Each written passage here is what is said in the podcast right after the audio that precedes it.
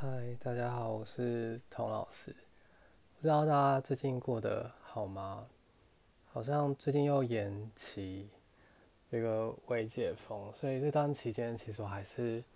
没有到会馆，所以就会在家里继续教线上课。其实最近有几次都蛮想要录音的，但是因为我在我房间录音，然后如果我开冷气啊，或者是家人有活动，或是外面的声音比较嘈杂，就会录进来。或是之前五月那时候梅雨季的时候下雨，我也会因此而中断我的录音。我觉得，哎，教线上课这个三到四个礼拜以来，撇除之前讲的那种。开课时段啊，或者是商业模式，或者是线上课跟实体课的比较，我觉得蛮值得珍惜的一点就是所谓的场域吧，场地。因为这段期间在家工作，所以你跟家人的家庭的空间会有所交叠。然后过往其实我是不太会在我家的客厅练习的。因为通常我爸就会在那边看剧啊，或者是就要把那个桌椅移开，腾出一个空间，然后练完再弄回去。一想到就觉得有一点麻烦，而且他会觉得蛮碍眼的吧，就是很碍事啊。但是因为在家教课，所以就有一个正当的理由，说我要在客厅里面霸占这个空间，然后教课。我觉得蛮有趣的一点就是，好像过往。撇除我教我妈这个不算，因为那个跟我平常教课的情况是差异蛮大的，毕竟是教自己的家人。过往他们好像没有看过我真正工作的样子，可能我怎么去引导学生啊，或怎么去讲这样子瑜伽的口令啊，然后好像变成一个一个老师的角色的时候，他好像没有看过这方面的我，然后。像有有一天我朋友来我们家，我们一起煮饭，他也是经过刚好看我在教线上课，发现哎我有这些学生，然后看那个我投影在电视上一格一格大家练习的画面，会觉得蛮有趣的。而且透过在家练习，然后线上课这件事情，好像可以一窥大家的居住环境啊，或者是可爱的宠物。我觉得有一天蛮蛮有趣的。那天同学前一天才跟我分享说，他的宠物喜欢我的声音。我不确定是，就是我听了以后觉得蛮害羞，觉得很不知道是就是真的吗？然后隔天刚好他上我的课的时候，我就在讲口令嘛，一面看大家的画面，然后一面示范。就发现，哎，他的他的猫慢慢慢慢的走进手机的那个镜头监监看画面，然后好像就在看那个荧幕，然后就蹲坐，他的猫就突然坐下来靠在那个镜头上，那可能是那个体温啊，或者是它的肉去触碰到那个手机的荧幕，那刚好那个 Zoom 的那个静音的按键就被解锁，所以它的它的那个。声音就传出来，反而是他的猫的呼吸声。然后那同学就是过了大概三十秒才发现这件事情。然后我们在在练习的时候，就在听他猫的声音和呼吸声。我觉得这是一个蛮有趣的经验。其实我们都很习惯在会馆练习，然后在一个干净明亮的地方有。打扫阿姨帮我们清洁瑜伽垫，然后让辅具归位啊，或者是整个会馆都已经帮你塞好一个适合练习的环境，又有镜子啊等等，还有空调，然后没有其他人的干扰，好像在一个温室或者是实验室去做我们精确的练习，而且不断的在。雕琢我们的体会法，要让我们的练习更精确嘛？因为更精确，这个练习才会是有效率的，才会真的让你的身体达到那个体式该有的效果。过往我们在教室的时候，不断会往那样子的方向去更加的微调，去修正我们的体位法练习，我们的动作。但我觉得在家练习的另一个重点是，其实我不确定同学会不会感觉到在家的气场。这样讲好像很玄，就是你在一个环境里习惯做什么样的事。例如说，我记得有些研究说，你不适合在床上追剧啊，或是工作啊，因为床是你睡觉的场域嘛。那如果你在睡觉的场域做其他让你工作或者是追剧这样子的，不是睡眠之外的，就睡眠之外的其他事情，你久而久之就习惯，哎，这个床好像不只是一个。睡眠的场域，进而会影响到你的睡眠的作息。好像我们会习惯说，你在哪些地方就会做哪些事。譬如说，你去教室上课啊，去公司上班啊，那在家可能就是一个休息、放放松，或是软乱成一团或耍废的地方。甚至是，我觉得在家客厅好了，客厅反而常会是家庭争吵或是。吵架或是尴尬的聚餐的一个场域，所以我在那边的记忆是并不会想要在那边铺开瑜伽垫来练习，但是也刚好因为疫情这个封锁的情况，不得不在家里铺开瑜伽垫，然后在这上面练习。一开始当然会有点不习惯，可是随着一次两次的练习，好像我们的练习是一种仪式，也清洗了这个场地，好像。瑜伽这种魔法，它不只是会发生在干净明亮的会馆，或者是有老师在你身旁手动去调整你的地方，而是它是有机会发生在可能凌乱的卧室啊，或者是家人走动的地方，还有宠物过来蹭一蹭你，一个很生活、很日常的场域，我觉得是蛮让人感动的吧，因为这样。好像它清洗了一些，让我觉得客厅不再是一个只有争吵啊，或者是家人晚上很，我爸或是我妈一个人在那边看剧很孤独的地方，是一个嗯有练习的回忆，或者是至少身体是愉悦的一个场域吧。而在家练习的。重点反而就不会是摆在你的动作有没有越来越精确。当然，老师的责任还是会引导学生，但是好像是学生可以感觉到你怎么让你的生活，大家不是都很爱说把瑜伽带入你的生活吗？而在家练习这件事情，就真正的把瑜伽带到你生活的居所，这也很像。一种修行啊，毕竟你中间可能会感受到家人来打扰啊，或者是有其他收快递啊，或其他的事情，或是你对这个场域的回忆。而练习这件事情，好像好像真的把瑜伽带到了你家，好像是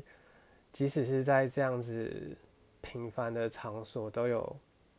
机会有魔法瑜伽这样的魔法发生吧。那也因为疫情的关系，我比较多。时间在家里，然后我，我确认我之前有没有讲过这件事情，就我妈妈失智嘛，那她其实从去年的年底十二月三十一号就突然回花莲，然后有一段时间我都非常的想念她，而且不习惯她不在我身边，而且这种痛苦的感受是我知道她的记忆力是一天一天的变差。然后，一天一天不像他自己，甚至他之前在离开台北去花莲之前，他最夸张是他有过那种妄想，他开始妄想说，我爸是不是要下要杀死他，然后他他要躲起来，到这样夸张的程度。但有时候他又会很清醒，然后他看 Netflix，有时候一集可以看一个下午。就是反复的循环看那一集，他不会发现说他还是在看同一集，而且这样的情况虽然有去就医啊或吃药，但并没有获得多大的改善，所以我就会想象他在花莲的这半年，其实他是上个礼拜才回台北的，他在花莲的这半年，不知道有没有受到好的照护啊？而且好像每一天我都失去他一点，而且他不在我身边，这种感受是我觉得很难很难去形容。好像你眼睁睁看着一个东西失去，可是你没有能力去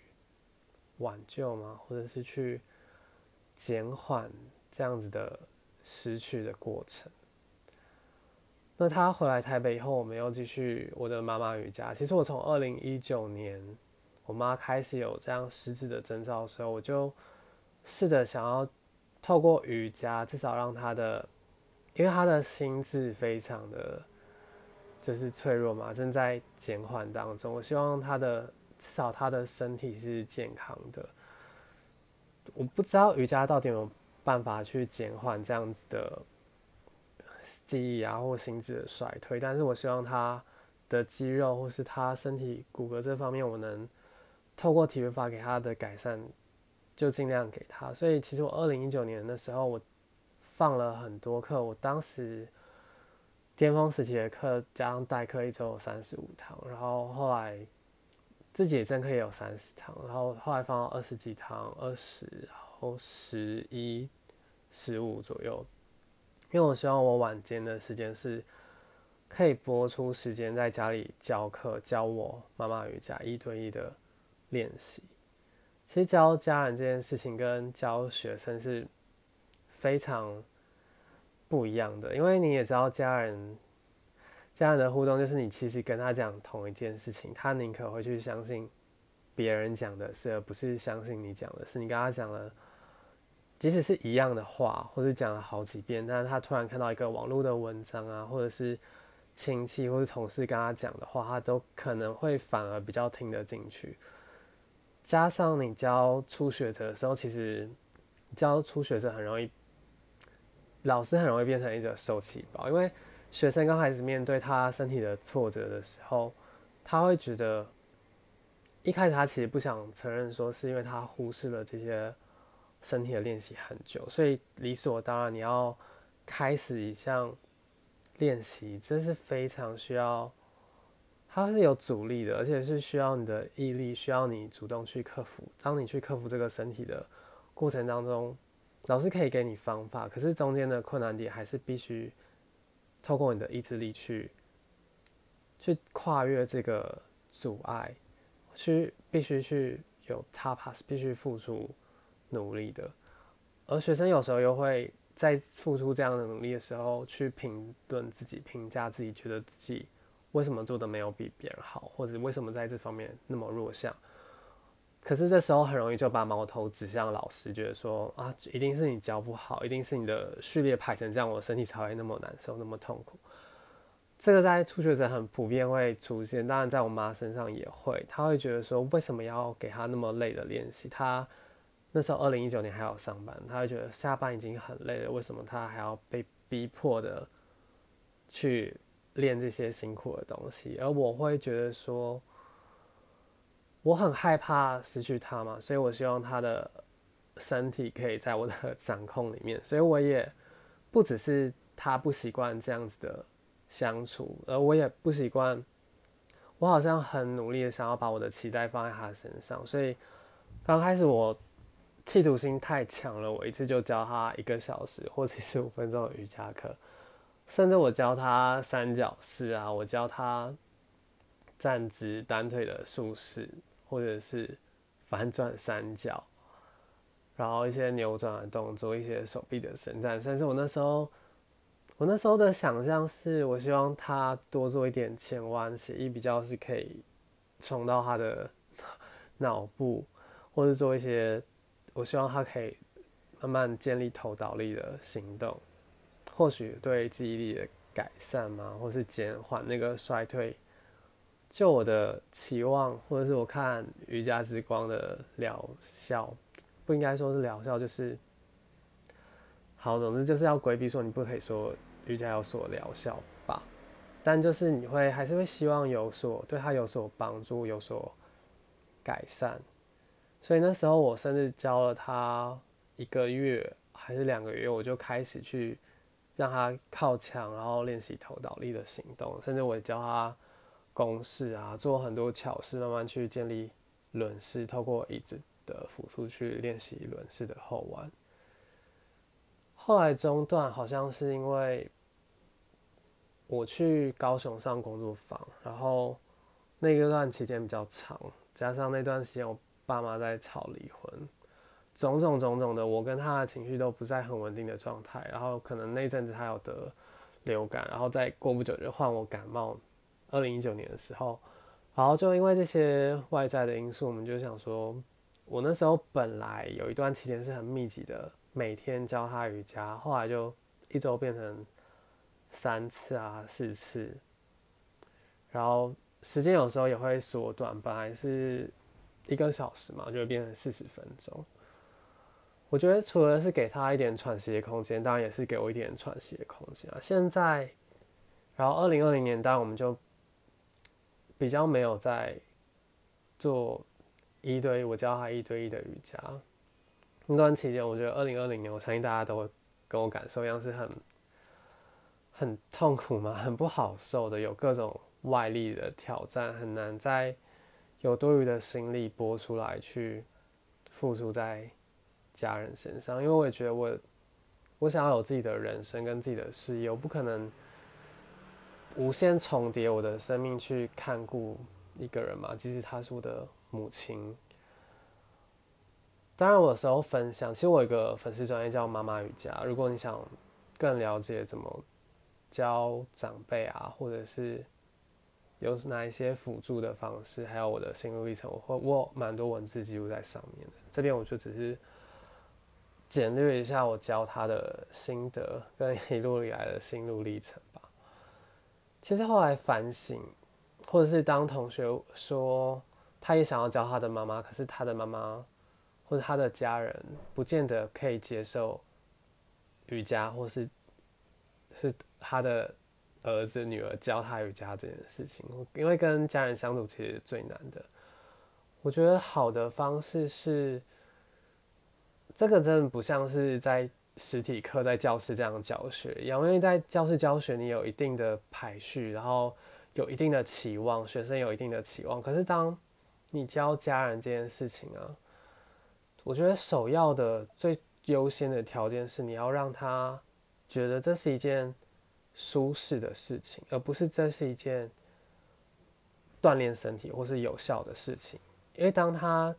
放下了对瑜伽的戒心的时候，他才会感觉这个互动是好的。他不会觉得哦，我每次来就是就是很累，就是一定要遇到挑战，而且甚至是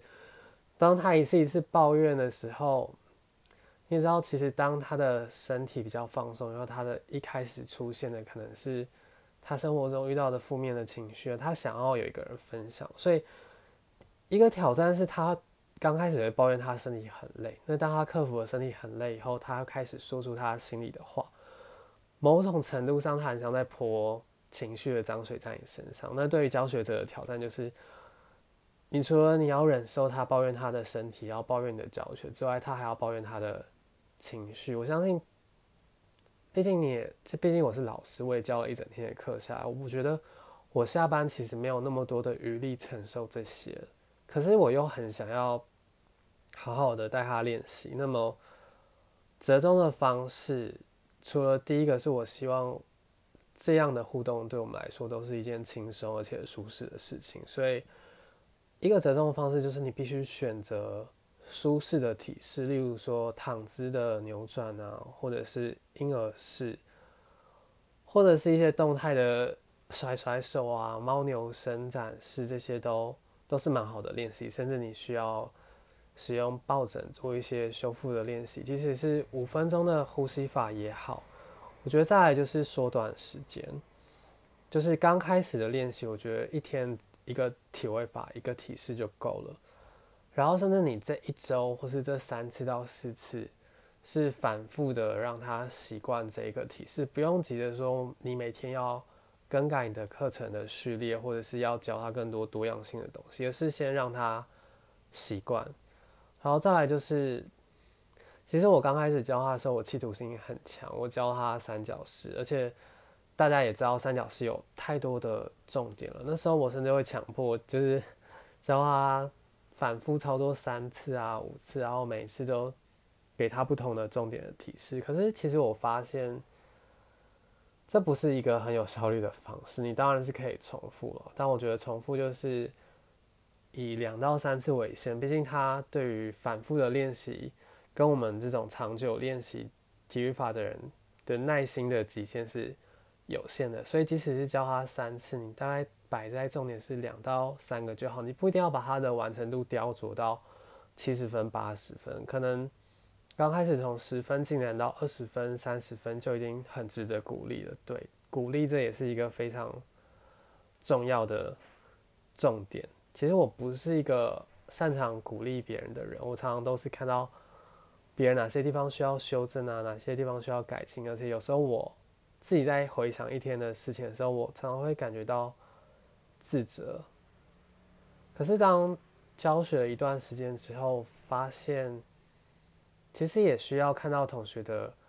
好，发现他做的好的部分，并且讲就是夸奖他，提醒他，让他知道说，让他知道他哪边做的好这一件事情。也是非常重要的，不亚于说你去纠正他哪边不好，因为他才会记得说哦，这样子的感觉是正确的，这样子是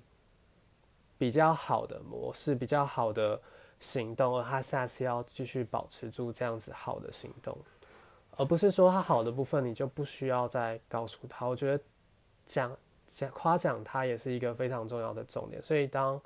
你在教一个初学者，或是甚至你就是教一个家人的时候，夸奖也是一个。非常重要的重点，所以总结来说，技术层面上是你选择一些你跟他都觉得舒适的体式，这当然也是看因人而异。他觉得舒适的体式不一定是你觉得舒适的体式，所以也需要付出很大的心力去观察他对不同体位法的感受、跟回馈、跟反应。然后第二个就是，我觉得要缩短时间，缩短你的序列。如果他的状态不错，那可能今天练习三个或是五个体位法很好，而且我觉得这个序列是必须重复的，让他反复的熟悉。这个重复不是说今天就是做两次这个序列，而是说我们这一个礼拜就是有三天来练习，然后这三天可能是练习一样的动作，然后借由这三天一样的动作，你来观察他的身体的惯性啊，或者是他的喜好也好，或者是你们。因为借由重复，你每次就不需要重新去建立你自己相对来说这个门槛跟阻力也会也会变得比较低，所以借由这个重复，你有所堆叠以后，你们练习的气氛也会比较放松。所以我觉得，当然让他舒适，然后你们的关系是放松的，这才会是一个一个长远的练习。从一个体位法，三个体位法，五个体位法，甚至到你今天可以进入半个小时的练习，或是当他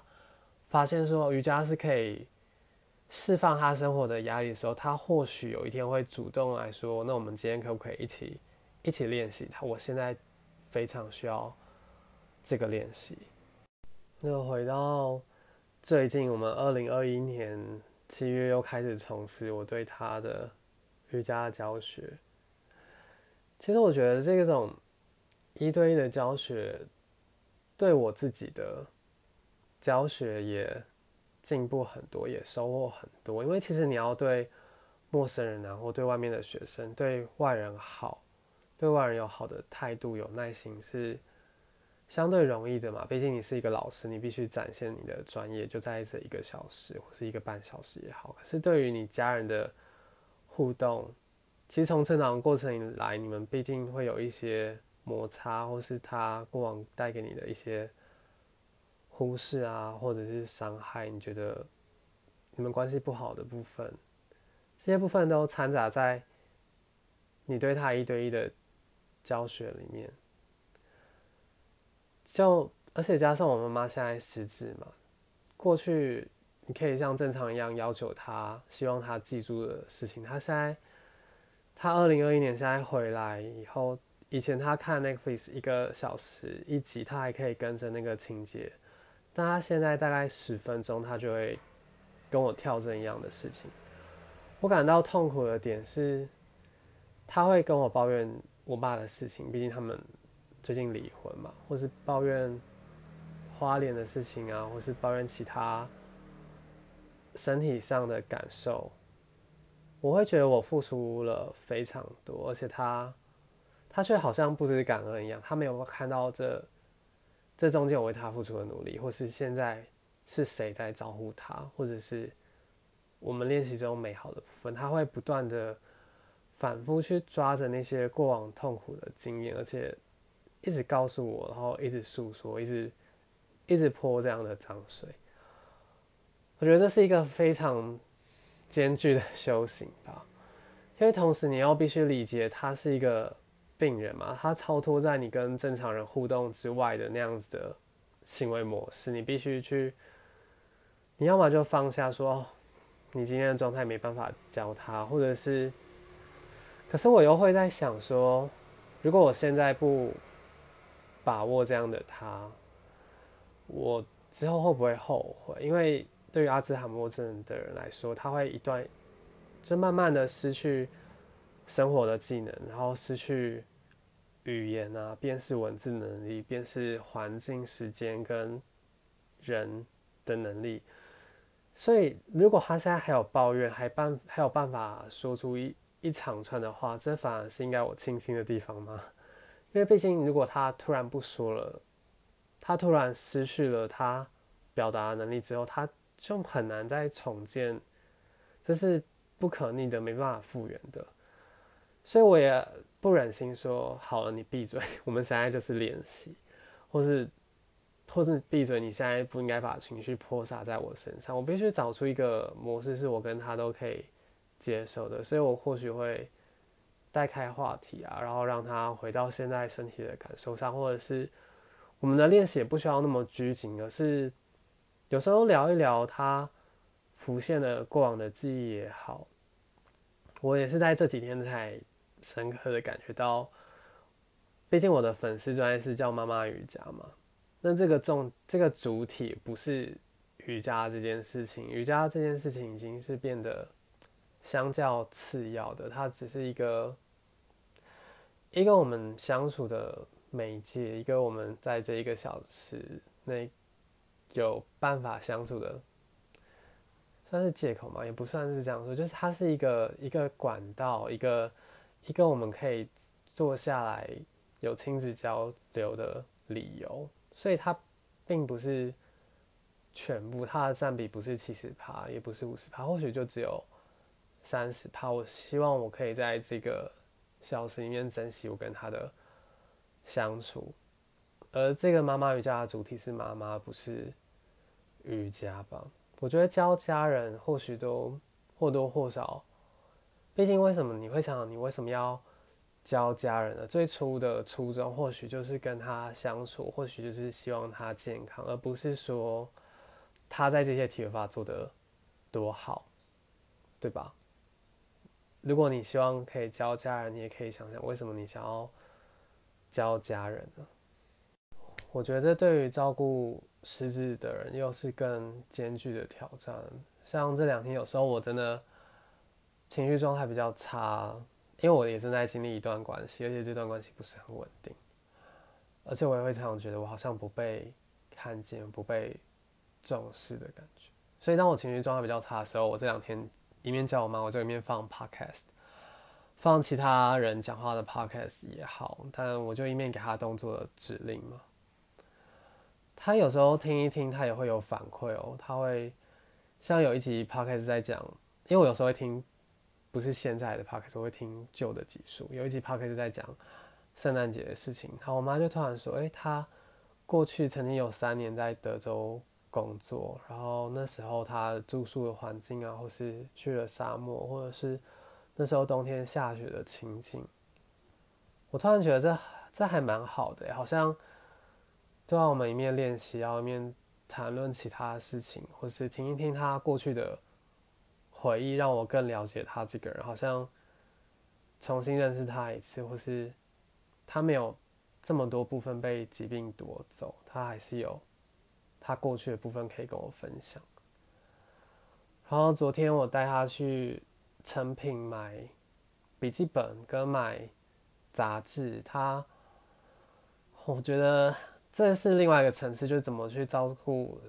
失智症的患者，因为他们会失去对文字的辨识能力嘛，或者对失去对情节的的那种堆叠，他没办法没办法看一整整季的剧，他可能适合看是单篇的文章。所以昨天另外一个好玩的点就是我带他去去书店的时候，我就在想。到底什么样的书是适合他现在看的呢？他当然不适合看的是长篇小说，或许短篇他的专注力都不够，他需要的可能是比较片段的章节，然后字体比较大，然后不要讨论太复杂的东西。我甚至觉得，我是不是也应该帮他买荧光笔？了，我想要看他对于这个文章吸收的程度，他对于哪些东西他觉得是重点。然后我也帮他买了笔记本。因为我希望，我好希望他可以写日记。一方面，当然是我未来我可能会想要看这些日记，保留一些记录；一方面是我不希望他失去对书写啊、对文字的能力。然后，我最近有时候早上我们一起练完瑜伽，也会跟他一起做菜啊，出就是有时候出门采买食材。然后学跟他学怎么做菜，里面除了是我可以教他瑜伽，里面我也从他身上学到家务或者是厨厨艺，可以保留住妈妈的味道之类的。我好像透过很多方式试着先去保留住这段回忆吧，这段就是我对他的样子，他还没有被疾病改变到我认认不出了。他好难的。其实这一集 podcast 我没有想说我预设的主题要讲多长，或者是其实我之前都会先预写讲稿，然后中间有一些自由跟动的部分，然后这集就纯粹是我完全没有写任何草稿，想说应该要分享一下，因为我刚教完他。瑜伽，然后现在是一个早晨，周末早晨的时间，嗯，然后最后工商时间好，我现在瑜伽的线上课还是有持续开课，我会附我线上课的报名表单连接在这边，然后如果你也想要教学家中的长辈啊，或是教家里家人。你也可以搜寻我的粉丝专业，就是妈妈瑜伽，里面有一些我拍摄我对他练习的调整，或是过去给他练习的序列会写在上面。那我今天就分享到这边，那祝大家疫情期间平安健康，周末愉快，谢谢大家。